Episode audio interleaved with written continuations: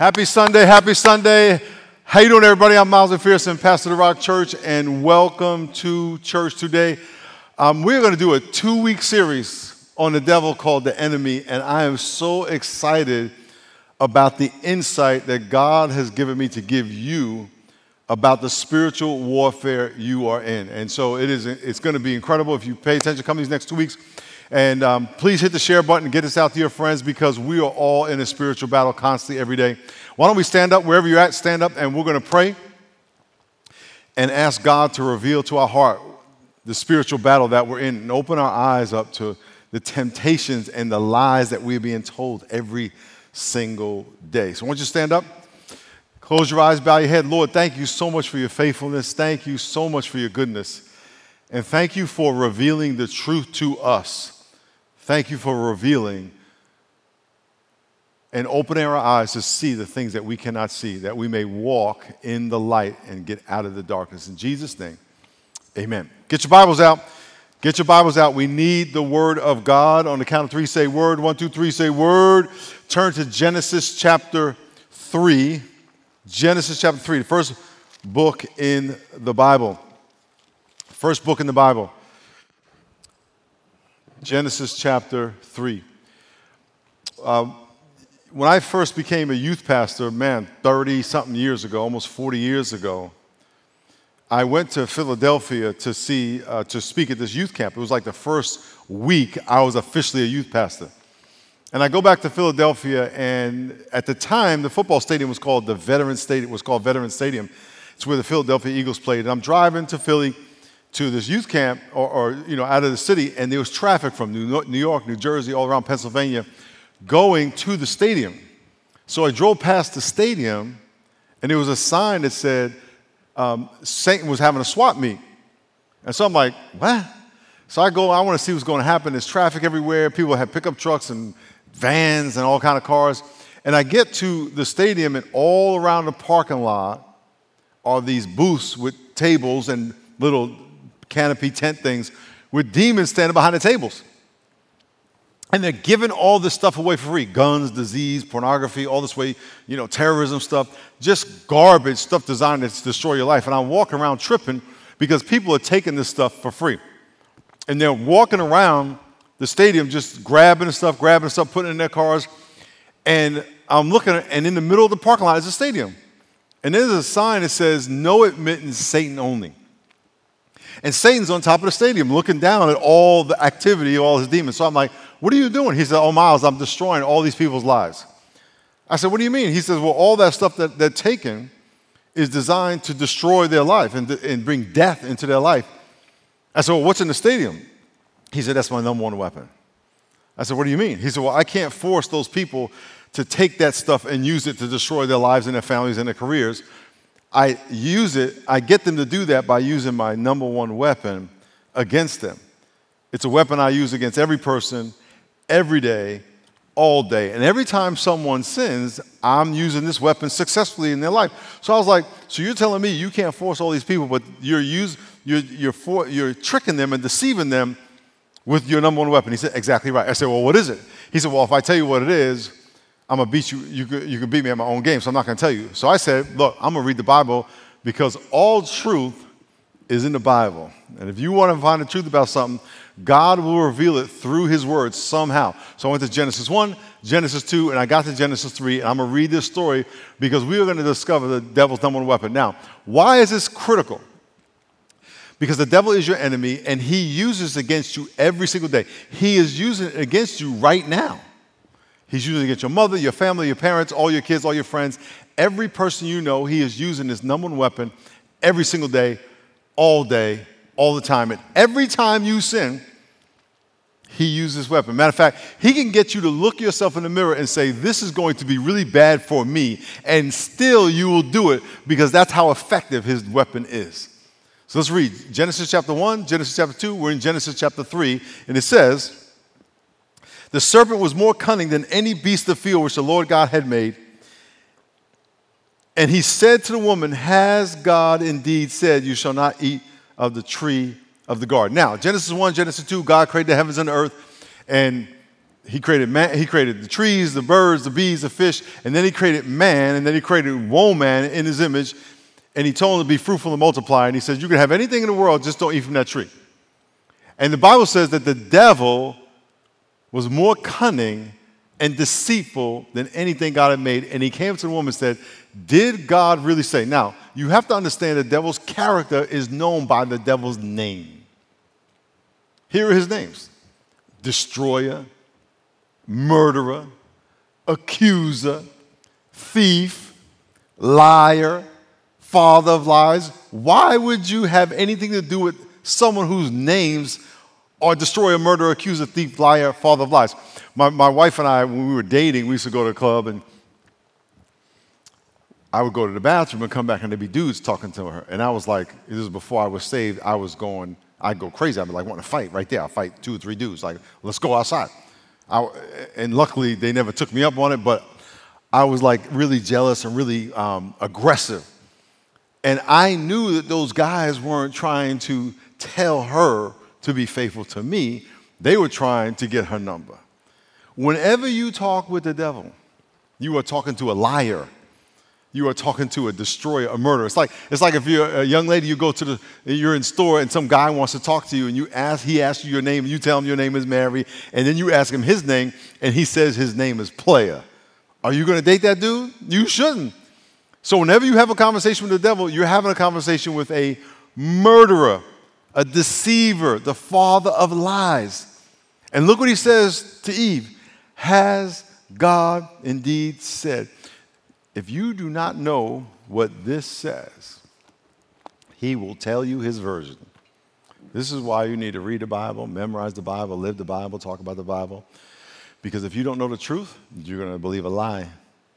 You're going to believe a lie. And then he says to the woman, we may, she says, we may eat of the fruit of the trees of the garden, but of the fruit of the tree which is in the middle of the garden, God has said, You shall not eat, nor shall you touch, lest you die. That's what she said. Now, God didn't say anything about touching it, but I'm going to give her A minus on Bible memory. But here is the number one weapon of the devil. The serpent said, You will not die. For God knows that in the day you eat, your eyes will be open and you'll be like God, knowing good and evil. Here is the devil's number one weapon it is a twofold lie. You believe this every single day.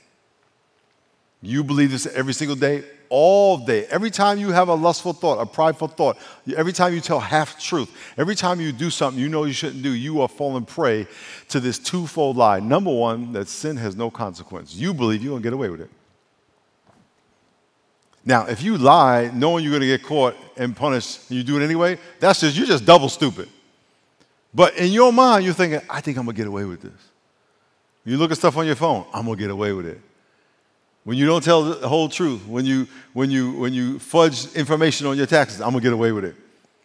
And then you also believe that you can be like God and be in control of your whole life.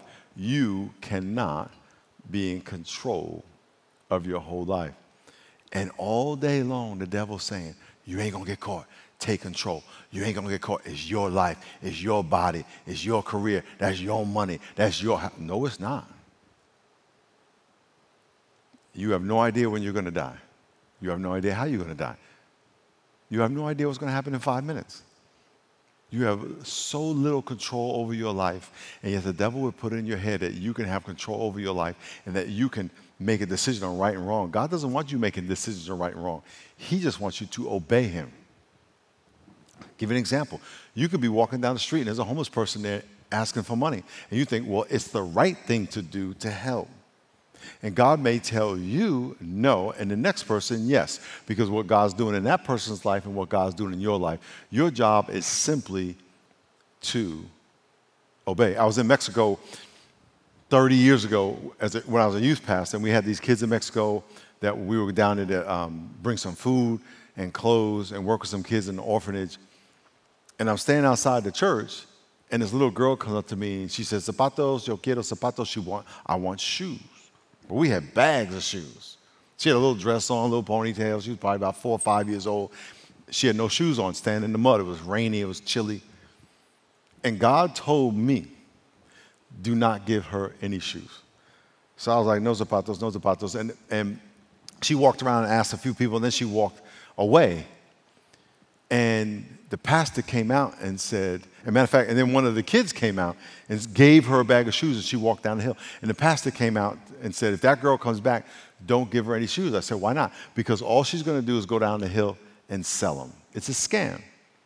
Now, in my mind, I'm thinking, well, the good thing to do, the right thing to do is to help the little girl. We came down here with the shoes. We came down to help the kids. Here's a kid in need. Why don't I do that? See, how could I be wrong? God, what do you want me to do? So it's not about us deciding right and wrong. It's about, about us knowing what the God says, and then in the moment, God, how do you want me to apply your truth. So number one, the number one weapon of the devil every single day is one that your sin will not bring you any consequences, and two, you can be in control of your own life. So what do you do? Let's read the story. It says. So when the woman saw that the tree was food, verse 6, when the woman saw that the tree was good for food, pleasant to the eyes, a tree desirable to make one wise, she took of its fruit and ate, and she also gave to her husband, and he ate. And the eyes of both of them were open, and they knew they were naked, and sewed fig leaves together and made coverings. This is amazing to me. God makes man, and, and the Bible says that they were naked, but they didn't know it till after they sinned. Well, why didn't they know it before they sinned? There's a study, a science called um, biophotonics. Bio for biology, living things photonics, photograph, a photon is the smallest unit of light. Biophotonics is the study of light coming out of living things. So when something is alive and healthy, it glows. Little babies have a glow to their skin. Uh, women who are in love have a glow to their skin. People who are young have more glow than people who are old. When you get old, you get dusty and crusty. but when you're young, you're bright. That's why this uh, mascara and facial products is a multi-billion dollar business because it's all designed to give that glow back. And that glow is biophotonics. It's the light coming out of living things. Well, the theory is, the idea is that Adam and Eve, they had no sin. The light coming out covered their nakedness. And as soon as they sinned, the light was muted and they saw their physical bodies. When Jesus talks about us being the light of the world, it's spiritual and really literal physically. And so what happened was they sinned, and all of a sudden, their eyes were open. It's ironic when we sin, a lot of times, right after we do it, we realize we did something wrong.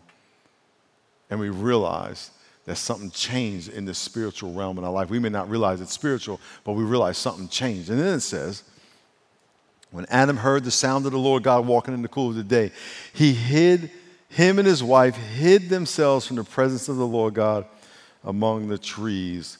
Um, I have a question for you. Can you hide from God? Nope. Can you hide your thoughts from God? Nope. Can you hide your actions from God? Nope. Can you hide your intentions from God? Nope. So why do you try? My, uh, my wife and I, we have three kids, and she was in labor with our first child um, 12 hours. She was in labor with our second child 24 hours. She was in labor, labor with our third child 49 hours, our son. And his head was stuck five hours. And when he was born, I mean, his head was just big.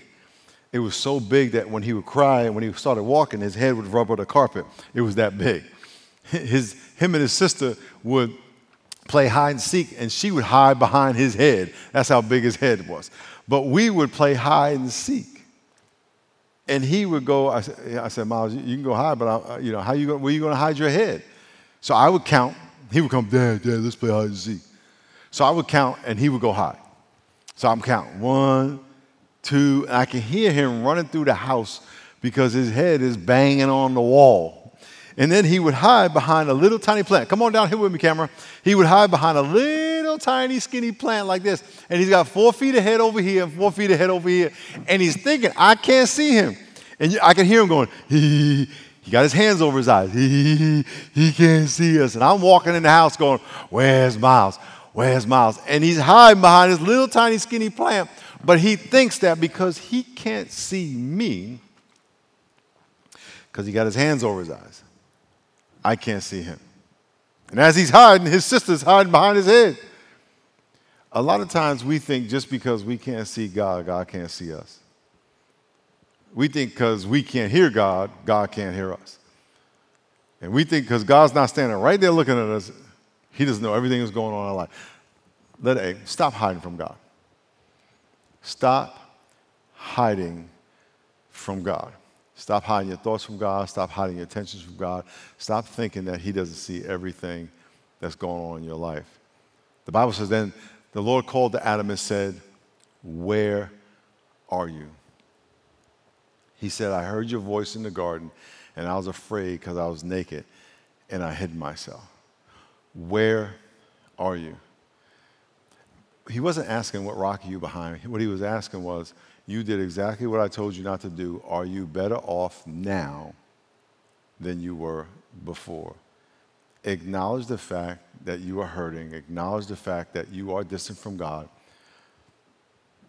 Acknowledge the fact that your sin really did and does have consequences in your life. When I was taking these kids to Mexico, there was a young kid named Danny. I have a picture of him to this day, a little redhead kid red freckles. And he was 12, hanging out with high school kids. And we have a picture of all of us in, in Mexico, big smiles, and he was on fire for God, preaching the gospel at 12, hanging out with high school kids. We lost touch years later, six, seven years later, I'm in juvenile hall talking to these guys, most of them in gangs, right here in San Diego and I start telling the story I'm telling you now. And they said, That's Danny, he's down the hall. Same kid, down the hall. They go get him. He comes walking in the room. He had been stabbed. He was in a, he's a white kid, red hair, red freckles, in a Mexican gang. Go figure. He comes in, sits in the front row. Broke my heart because I remember when I to, when he was in Bible study, when he was in church, going to Mexico. I said, Danny, you remember going to Bible study? Yeah. You remember preaching the gospel? Yeah. You remember going to Mexico, helping the kids down there? Yeah. I said, I'm to ask you one question. And if you say that you are better off now than you were before, I'll never preach the gospel again. Are you better off now than you were before? Of course, he said no. Who would want to be in jail versus being out and walking with God? That's what God said to Adam, Where are you? God said to Adam, You did exactly what I told you not to do. You did all the stuff, the one thing I told you not to do that would break our relationship. Are you better off now? This is a question we have to ask ourselves. As the devil hits us with this number one weapon, and we know it because we contemplate it, as the devil convinces you to do the things you know are going to hurt yourself and hurt your relationship with God, and then you do it, you have to ask yourself, Where are you? Where are you? You look at all these famous people breaking the law and doing all this stuff and going to jail. What did it get them? Not only did they have anything the money can buy, they wanted to have to have more. They had to have it their way, and they got caught. Acknowledge your pain. Next thing, confess your sin. Just confess your sin. Look what it says. It says he, verse 11, Who told you that you were naked? Have you eaten from the tree that I told you you should not eat. And the man said, The woman whom you gave me, she gave me of the tree that I ate. You have to take responsibility for your own sin. You cannot ever blame somebody else. It's like, well, listen, I, you know, that wasn't me. The woman gave it, it, it I blame it on the woman, and the woman said, "Oh, the, the serpent did it. I, I, I, it wasn't, it wasn't me. It was the serpent." And every single one of us has this propensity to defend ourselves and blame somebody else. So here's my question to you. If you think about your life, if you think about what you do, how you live, what you eat, what you do in your off time, what you watch on TV, what you watch on the internet, the things you think about, how you talk to people, how you talk about people, your spiritual disciplines or lack of spiritual disciplines, how much of that is instigated by the devil's number one weapon? How much are you trying to get your way, cut corners, have your cake and eat it too, instead of just obeying God The enemy, the devil, is so slick and so patient. And all he has to do is trip you once and let you get used to that, trip you again, let you get used to that, trip you again, let you get used to that. And next thing you know, your life has gone way over here. And then, like a mousetrap, bam, the hammer falls. But it was gradual, gradual, gradual. There's a metaphor about PR and marketing that they say you, you take this big, gigantic rock, you take a little tiny hammer, and you hit the rock. The big, gigantic boulder, hit it again. And just keep tapping it. Just keep tapping it. You don't have to hit it hard. And every time you tap it, a little crack. A little crack. A little crack. And one day, they're going to do this and the whole thing falls apart. That's what the devil's doing. He's just tapping you, tapping you. And it all starts and ends with his number one weapon. He is telling you and convincing you your sin will not bring punishment. You can get away with it. Number two, you can be like God. You're smart enough, you're talented enough, you can do whatever you want. I'm telling you, the Bible says the penalty of your sin is death. All of us have sinned, and all of us listen to those lies and we slip up. We slip up. The penalty is death, the end of something that's living. And here's Adam and Eve walking with God, created in God's image, covered in light, walking in God, and next thing you know, they're hiding behind a rock. The intimacy with God was destroyed. Their innocence between God destroyed. Their trust with God destroyed. All that death happened. And then they got kicked out of the garden. So their, their, their, their uh, uh, um, ability to be in the garden was destroyed. All that died on, and then death came into the world. The death resulted, we still impact. So here's the thing the Bible says that all have sinned and fallen short of the glory of God. You and I have sinned, and we can never be good enough on our own. The Bible says the penalty is death, relationships, health, vision, opportunity, jobs. All this death comes when we believe that our sin has no consequence. But here's the good news Jesus Christ died on the cross. He paid the price for your sin. He died. And then he rose from the dead. And if you would like to give your life to him and receive salvation, and be set free from the lies of the devil. It doesn't mean he won't come after you, but now you have the power with the Spirit of God, you have the power and the eyes to see what he's doing. If you want that for your life, I want you to pray this prayer with me. Now, when you pray this prayer, it's not some, you're not checking the box. You're actually surrendering your life to Jesus. There was a guy who walked across a tightrope. It's a long wire that went across this waterfall, and it took him three hours to walk across the tightrope. Got to the other side, said, I'm going to go back and do it again. I'm going to put a wheelbarrow on top, fill it with dirt. And he asked the crowd, Do y'all believe I can do this? They said, Yes, we believe. So he put the wheelbarrow on top, put the dirt in the wheelbarrow, and started walking. And he looked down at this little boy and said, Do you believe I can take this wheelbarrow across this wire? And the little boy said, I believe. And he dumped the dirt out and said, Get in and go with me. When we pray this prayer, if you're saying you want Jesus to forgive you of your sin, open your eyes, empower you to resist the devil's number one weapon, you got to get in the wheelbarrow. And you got to stay in the wheelbarrow because it's only through the power of God that you're going to be able to withstand the lies of the devil. So I'm going to ask you to bow your heads and close your eyes. I want you to think about your life. I want you to think about how much the devil has been deceiving you, lying to you, ripping you off, all the things that have died. And I want you to think how much God loves you and how much He wants to set you free. Lord, thank you so much for everybody listening. Thank you for the people who want you to forgive them. If you would like to ask Jesus to forgive you of your sin, as simple as A, B, C, pray this prayer with me. Say, Dear God, I admit that I am a sinner and that the penalty of my sin is death. I believe that Jesus loves me and died and rose from the dead. And I confess my sin to him. Jesus, please fill me with the Spirit of God. I surrender my life to you. In Jesus' name, amen. If you prayed that prayer, please text the word SAVE to 52525. We want to help you on your journey in your relationship with God. Congratulations. Uh, this is the most important decision you can ever make.